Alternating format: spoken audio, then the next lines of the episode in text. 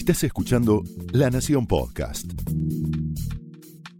A continuación, el análisis político de Carlos Pañi en Odisea Argentina.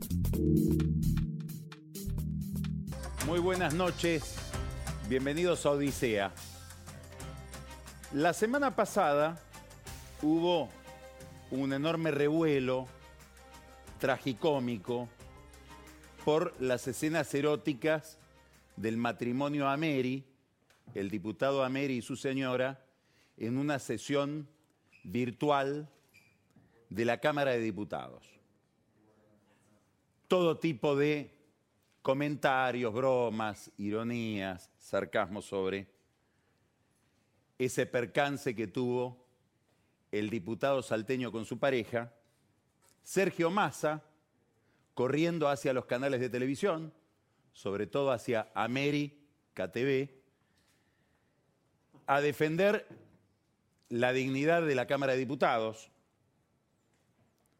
Claro, muy inconveniente desde muchos puntos de vista lo que pasó con Ameri y esa sesión virtual, no solamente para el desarrollo de las sesiones virtuales, que fue motivo de una gran polémica en la Cámara de Diputados y que ahora con esto queda más herido. No, el problema es que nos enteramos de la existencia de Ameri, no de lo que hace Ameri con su señora distraído mientras está en un Zoom. Y nos enteramos de que Ameri, antes de ser diputado, era barra brava de un club. ¿Cómo llegó Ameri a diputado? Esa es la pregunta, no lo que hace con su señora. Y esta pregunta todavía no tiene respuesta, que es una pregunta mucho más amplia, que es cómo los partidos seleccionan a aquellos que nos proponen como representantes después. Aparentemente era el segundo de un senador, Levi, que tampoco explicó cómo es que lo llevaba en la lista. Gran entonces incógnita sobre el Congreso en general. Porque el episodio de Ameri, que es casi un paso de comedia, termina abriendo o debería abrir una avenida acerca de quiénes nos representan en el Congreso y cuáles son las prácticas que se desarrollan ahí adentro. Habría que preguntarse por algunas tradiciones del Senado respecto de la vida erótica, también dentro de la Cámara no solamente de la época de Vudú, antes también. Contrataciones, etc. Todo esto forma parte o se recorta sobre un clima institucional enrarecido por temas muchísimo más importantes que la vida sexual del diputado Ameri.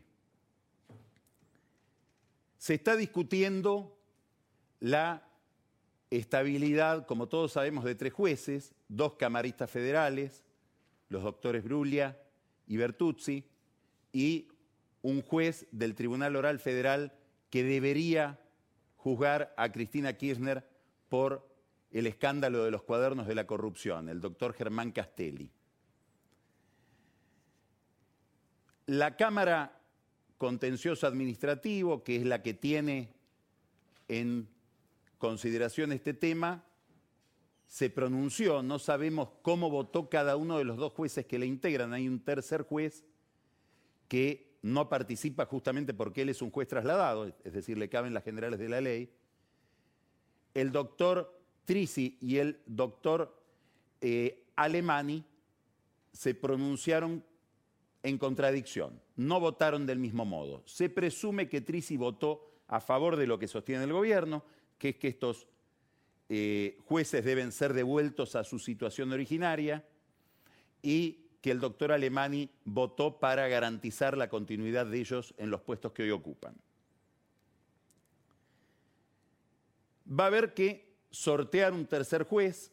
Hoy el sistema falló, mañana esto va a suceder a las 11.30. Mucha gente dice, mejor que los abogados defensores de los jueces controlen el sorteo, porque son sorteos manuales donde a veces la mecánica es, por decirlo elegantemente, azarosa. Menos elegantemente podríamos decir que hay antecedentes de que se pueden hacer trampas con las bolillas del bolillero. El fiscal de Cámara, Rodrigo Cuesta, que debe pronunciarse sobre este caso, ya se pronunció muy contundentemente a favor de lo que sostiene el gobierno. Y es que estos jueces fueron trasladados sin el correspondiente acuerdo del Senado. Cuesta desarrolló una cantidad de argumentos, que son los argumentos del gobierno, y uno debería presumir, a lo mejor incorrectamente, que era previsible que lo hiciera así porque antes de ser fiscal de Cámara, que lo fue a partir del año 2015, era uno de los encargados de legales de IPF puesto ahí por Axel Kisilov. Es decir, es un hombre que viene de las entrañas del oficialismo, después se transformó en funcionario judicial. ¿Esto lo condiciona? Deberíamos pensar que no, pero es un dato. En un país donde el expediente judicial, cuando se trata de cuestiones políticas, vale cada vez menos y donde los funcionarios judiciales, más que decidir qué pasa en los expedientes, se, eh, convierten en administradores de conflictos políticos. Paralelamente, mañana, a las 11 de la mañana, la Corte se reúne en un acuerdo de, de, los acuerdos que realizan o de las reuniones que se realizan los martes, obviamente vía Zoom, para tratar si acepta o no el persaltum que pidieron los tres jueces afectados. Ellos ven que el gobierno va tomando resoluciones administrativas muy rápidas sobre su situación dicen, mm, cuando este tema llegue por la vía normal a la Corte, nuestra suerte ya va a estar echada. Por lo tanto, le pedimos a la Corte que suspenda algunos pasos procesales para hacerse cargo de nuestro tema. Están pidiendo algo extraordinariamente excepcional, que es que la Corte acelere un trámite y se saltee instancias. En este caso, la instancia de la Cámara Contencioso Administrativa. ¿Esto lo ha hecho la Corte otras veces? Sí. Lo ha hecho en épocas en que el persaltum no estaba legislado y en momentos en que lo estaba. Inclusive hubo regulaciones sobre el persaltum que primero se pusieron y después se sacaron porque no convenía que la Corte recurra a este mecanismo. Por ejemplo, en la época de Dualde cuando la Corte tomó para sí algunos temas ligados al corralito, con el riesgo de tomar decisiones que afectaban a las arcas públicas. ¿Se va a tratar mañana el tema? Podrían algunos jueces decir, no queremos tratarlo, no tengo decidido, lo pasamos más adelante. Daría la impresión de que si hay que aclarar que hay un enorme hermetismo dentro de la Corte, ni siquiera sabe un juez lo que va a hacer el otro. Hay, por supuesto, una tensión, una expectativa política muy grande sobre este tema, sencillamente porque son los jueces que han juzgado o van a juzgar la corrupción del kirchnerismo y son los jueces que van a juzgar a los funcionarios del gobierno de Macri que también tienen que hacer todavía el recorrido por la justicia. Pero además si quedan libres esas vacantes, el gobierno va a tener bastante posibilidad de cubrirlas, no solamente para los funcionarios kirchneristas a los que presumiblemente, según anticipa ya Cristina en su cuenta de Twitter, quieren condenar, sino para todo lo que resta del viaje, porque son jueces que quedan después durante muchísimos años y por lo tanto la política va a tener la posibilidad este gobierno concretamente de ejercer algún control nada menos que sobre la Cámara Federal Penal, que es la que juzga los casos de corrupción. Entonces, la tensión es tan grande que muchos jueces de la Corte dicen, saquémonos esto de encima porque en la medida en que los temas se postergan, la ansiedad aumenta y el problema aumenta. Por lo tanto, habría que presumir que mañana la Corte va a decir, bueno, aceptamos o no el persaltum. Si lo acepta, no sabemos si lo va a aceptar, ya ahí es más difícil saber qué van a decidir sobre la cuestión de fondo. El único indicio concreto real que hay, más allá de jueces que ya hablaron, inclusive con diputados, en su momento con consejeros de la magistratura que tenían que decidir sobre esto y adelantaron su voto, ahora todo eso es muy resbaladizo porque además pasó mucho tiempo, el único indicio que podemos tener, pero que también es un indicio inseguro, porque la jurisprudencia está plagada de casos donde un juez puede opinar distinto de lo que opinó antes sobre un tema parecido, o a veces sobre el mismo tema, es que hubo una acordada en el año 2018, ya célebre para los que siguen este tema, que decidió o expresó o, determinó que estos traslados habían sido hechos correctamente. Y esa acordada la firmaron los jueces Lorenzetti, Rosati y Maqueda. Pueden decir, ahora estamos viendo un aspecto que no vimos en aquel momento, en aquel momento tuvimos en cuenta este perfil del tema, ahora estamos viendo este otro ángulo, pueden hacerlo y pueden dar vuelta a su posición.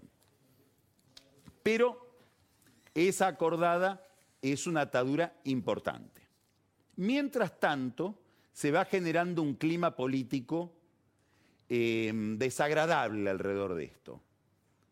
Hubo un escrache en Rafaela contra el doctor Ricardo Lorenzetti. No se entiende muy bien porque la posición de Lorenzetti en este tema es una gran incógnita, no se sabe hacia dónde va a votar, pero hubo una cantidad de vecinos, probablemente según todo indica, autoconvocados a través de las redes, con poca participación política en cuanto a la dirigencia política, que fueron a desfilar con autos delante de la casa del doctor Lorenzetti en Rafaela para repudiar lo que no se sabe todavía qué va a hacer, es decir, cuál va a ser su conducta. Obviamente, repudiable cualquier tipo de hecho de esa naturaleza, de manifestaciones sobre todo en los domicilios particulares de las personas el presidente de la Nación se manifestó sobre este tema, se solidarizó con el doctor Lorenzetti y dijo que era una conducta fascista. Y tiene razón. Al mismo tiempo, el presidente Fernández se preguntó qué estaba haciendo respecto a este tema y por qué había, llamado, había admitido tratar el persaltum mañana el doctor Rosenkrantz, en lo que se supone que es una presión sobre Rosenkrantz. No solo eso, hoy la ministra de Justicia salió a hablar del tema, también a decir cómo debería fallar la Corte en este problema donde el Poder Ejecutivo es parte, porque es el que quiere retrotraer el traslado de los jueces. Hubo además alguna confusión conceptual por parte de Alberto Fernández, suele haberlas, lo que llama la atención es que suele haberlas en temas de derecho para alguien que insiste tanto en que fue 30 años profesor de Derecho, porque dijo, esto es como si yo al juzgado de Bonadío quisiera trasladar un juez federal de otra jurisdicción, y sí, puede hacerlo. Habría que avisarle que en la doctrina del gobierno, si son dos jueces de la misma jurisdicción y jerarquía, puede hacerlo. No está mal. Él dice, sería un canalla. No, más aún, el juez Bertuzzi, antes de ser trasladado a la Cámara Federal, había sido trasladado de un tribunal oral federal de La Plata a un tribunal oral federal de la capital, sin acuerdo. Y está bien. ¿Cuándo sucedió eso? En el año 2010. ¿Quién lo hizo? ¿Quién lo trasladó a Bertuzzi? Cristina Kirchner. ¿Se supone que Cristina Kirchner quería tener en un tribunal oral un amigo? No, se supone que Macri sí. Bueno, doble vara. Lo interesante es que el mismo Fernández el mismo presidente que repudia la presión sobre Lorenzetti, se hace cargo de presionar a Rosenkrantz. El mejor, la mejor definición, la mejor declaración que vi sobre este tema es justamente de un jurista, un profesor de derecho, muy inteligente, que se llama Andrés Rosler, que escribió un tuit diciendo, no hay que confundir fascismo, en el mal sentido de la palabra, el ataque a Lorenzetti, con fascismo en el buen sentido de la palabra, el ataque a Rosenkrantz. Parece que para el gobierno habría un fascismo bueno y un fascismo malo según quien sea la víctima de, de ese fascismo. ¿Por qué es tan importante esto desde el punto de vista no de la institucionalidad, sino de la política pura, de la política de poder? Porque el kirchnerismo, ¿qué está mirando en lo que va a hacer la Corte? Está tratando de ver no qué va a hacer la Corte con Bertuzzi, Bruglia y Castelli. Está mirando qué va a hacer la Corte en el futuro con Cristina. Cristina Kirchner está mirando si la Corte va a ser complaciente o no con ella en todas las causas que tiene en la Corte y donde ella ha pedido pronunciamientos adelantados de la Corte con recursos extraordinarios para ir modificando el curso de determinadas causas con pericias que según ella no se hicieron, etc. Es decir, este es el significado duro de lo que se está discutiendo y de lo que se va a discutir mañana en la Corte respecto de estos tres magistrados. No es solamente cómo va a fallar en adelante la Cámara con jueces más o menos amigos del gobierno en temas de corrupción. Es qué conducta, qué clima hay, qué receptividad hay dentro de la Corte Suprema de Justicia a las necesidades penales de la vicepresidenta de la Nación. Obviamente, todo este manejo institucional, que tiene una característica rara, ¿Qué es la urgencia? ¿A qué se debe la urgencia en tratar estos temas? Se lo preguntó el otro día Martín Lustó a la misma Cristina Kirchner en el Senado, cuando se discutía justamente el tema de estos tres jueces. ¿Cuál es la agenda? En un país que tiene un problema económico como el que estamos viendo con un derrumbe en el empleo, una incertidumbre cambiaria pavorosa, ¿Esta es la urgencia del gobierno o es la, urgencia de la vicepresidenta? ¿Cuánto se proyectan estos desmanejos institucionales sobre la falta de confianza que hay en este gobierno para administrar la economía? Bueno, este es el puente que, une, que conecta el problema de la Corte, el problema de los tres jueces con el problema, si queremos, del dólar. La falta de confianza que se manifiesta en la brecha cambiaria, que se manifiesta en el precio de los bonos. Estamos ante un caso histórico de una reestructuración de deuda. Fíjese lo que ha sucedido. Guzmán reestructura la deuda, después se puede ver si bien o mal. Aplazó los vencimientos hasta el año 2028. Es decir, que si uno mira el riesgo real que hay de que un vencimiento financiero de la Argentina no se cumpla, tenemos que ir a mirar el año 2028, dentro de ocho años. Sin embargo, cuando vemos el precio de los bonos, la tasa de interés que paga la Argentina, se presume que va a haber un default el año que viene, cuando no hay vencimientos. Eso se llama desconfianza. Y si uno mira las encuestas, es lo que registran las últimas encuestas. Una encuesta de poliarquía, por ejemplo, de este mes registra que desde el mes pasado a este mes los que creen que este gobierno ya está jugado y no puede resolver los problemas que se propone resolver, pasaron del 35 al 45% de los consultados. 10 puntos en un mes. Esto que muestra la encuesta, eso que muestra el precio de los bonos, es lo que está manifestándose en el mercado cambiario. A donde se suma no solamente una desconfianza estructural en la orientación del gobierno y en la capacidad que tenga el gobierno para resolver los problemas económicos, sobre todo para resolver un problema, que es el desborde de pesos que hay en la Argentina, qué se va a hacer con esos pesos, cuánta inflación va a haber y por lo tanto cuánto atraso cambiario va a haber, esta es la pregunta. A esto se le suman los desmanejos en las regulaciones cambiarias. Es decir, un problema de mala praxis técnica que llevó a discusiones dentro del gobierno este fin de semana con el presidente de árbitro entre el ministro de Economía y el presidente del Banco Central. Una anécdota. La semana pasada,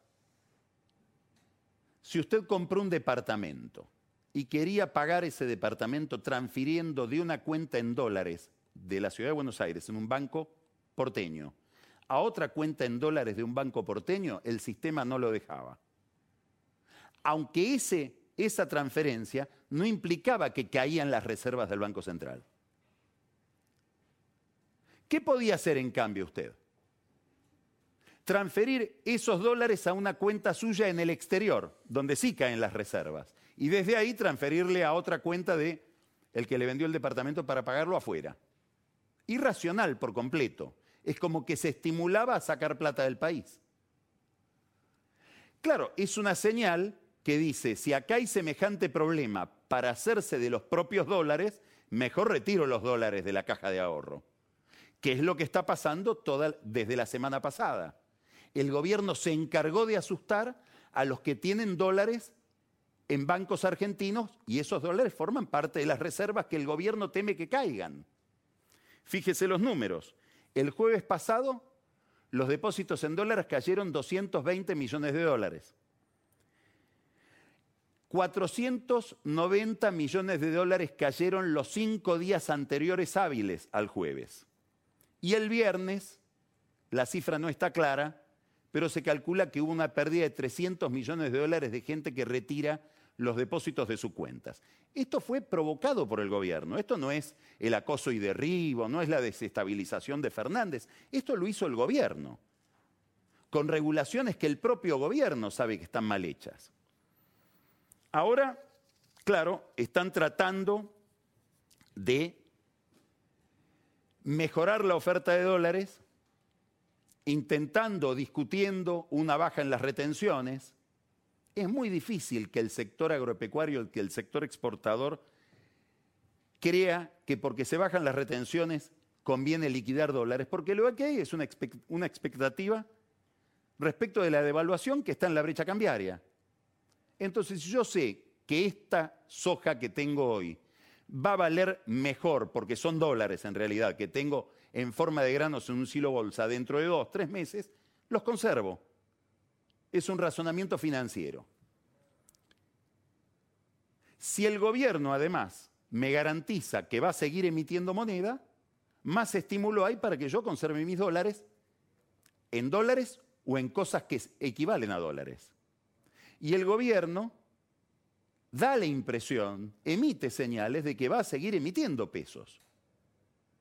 Concretamente, este mes se pagó muy poco por parte del Tesoro, pero todo lo que se devengó lo van a pagar el mes que viene. Por ejemplo, no se pagaron los subsidios energéticos, pero ahora sí se pagaron 49 mil millones de pesos a Camesa en concepto de subsidio. Bueno, todo eso es emisión. Emisión que me hace pensar qué va a pasar con esos pesos. Bueno, esos pesos van a ir a presionar sobre el dólar. Por lo tanto, el dólar va a subir. Este es un razonamiento que está en el corazón del gobierno y que está mirando mucha gente del oficialismo. Por eso hay un debate sobre el Banco Central, sobre estas regulaciones y sobre la falta de un plan que indique hacia dónde va la economía. Esto se suma a otras incertidumbres mucho más prácticas o concretas, la caída del empleo, la caída de la actividad. Después vamos a hablar con Marcos Buscalia de esos números. Mañana llega una misión del Fondo Monetario Internacional a mirar todos estos temas.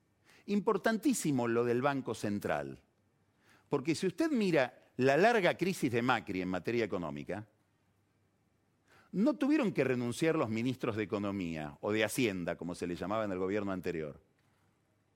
Las cabezas que cayeron por los problemas económicos fueron las de presidentes del Banco Central, porque centralmente, valga la redundancia, la Argentina tiene un problema monetario y cambiario que está en el corazón de su problema económico. Y ahí es donde va a mirar el fondo. Y ahí es donde vemos que el gobierno patina. Todo esto lleva, como decía, a una gran inquietud, no solamente del mercado, que somos todos, el mercado es el que ve que se deteriora el precio de sus bonos y el que ve que queda sin trabajo, lleva una inquietud dentro del oficialismo. Y es una inquietud inocultable. Por más que se diga que todo esto es parte de un proceso de desestabilización de la prensa hegemónica, los bancos, las empresas exportadoras y la oposición. No. Dentro del oficialismo hay gente muy preocupada. No solamente en los bordes del oficialismo, como se notó en la larga entrevista que hizo el diario Perfil con Guillermo Moreno este fin de semana. Una voz identificada como pocas con el pensamiento económico del kirchnerismo. Guzmán está inquieto. Por eso una reunión este fin de semana en Olivos entre Guzmán, Pelle y el presidente Fernández. Por eso se habla de reemplazarlo a Pelle y Fernández lo sostiene, porque es parte de su equipo es uno de los blancos que se ha propuesto resolver el kirchnerismo más duro desde hace meses y ahora más. Por eso circuló el nombre de Carlos Heller para el Banco Central, que con independencia de su ideología sabe de bancos.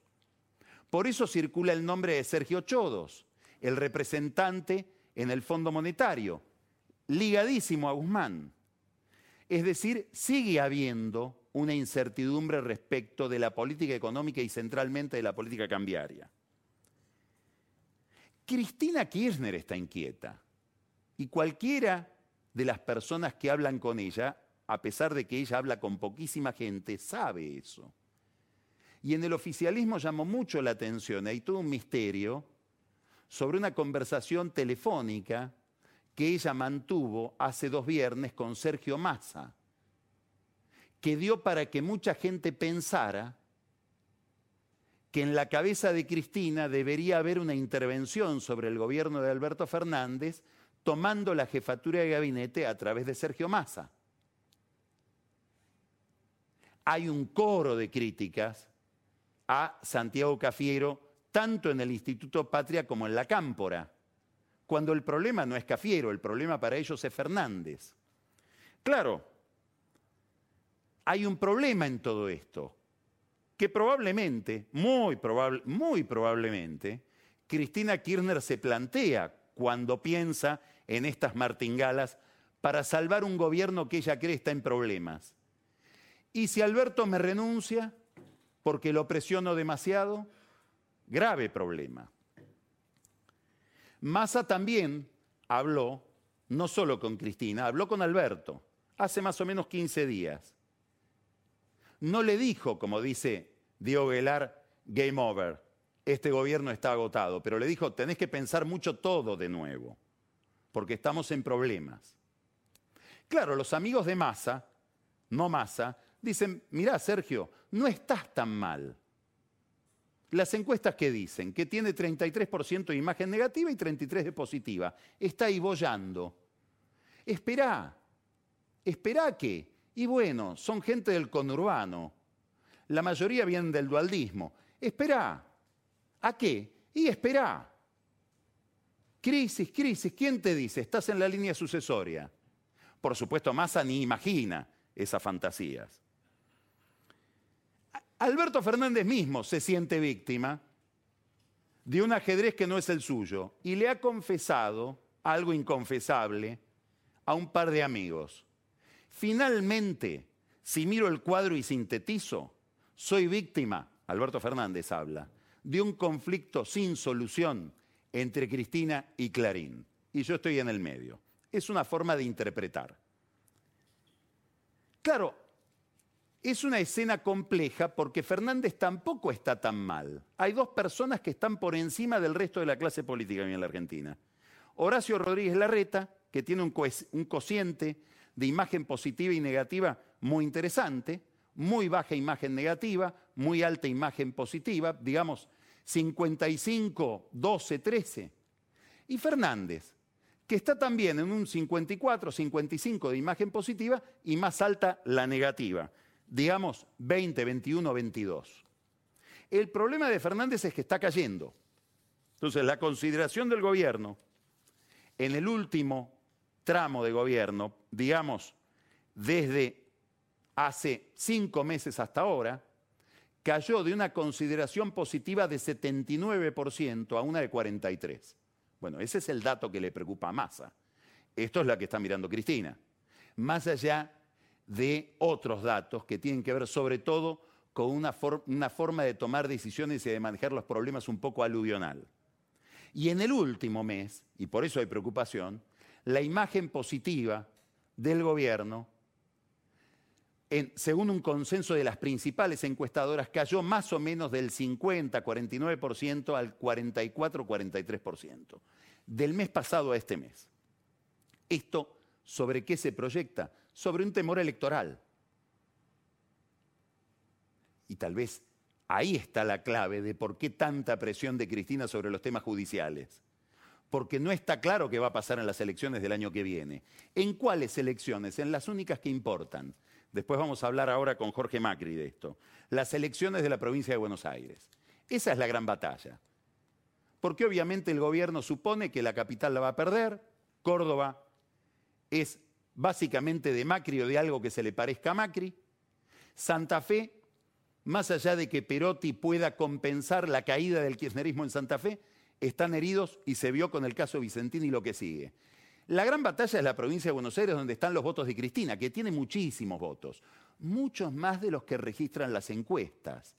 Hay un voto de Cristina Kirchner al cual es muy difícil acceder con el aparato de observación que existe hoy en la Argentina.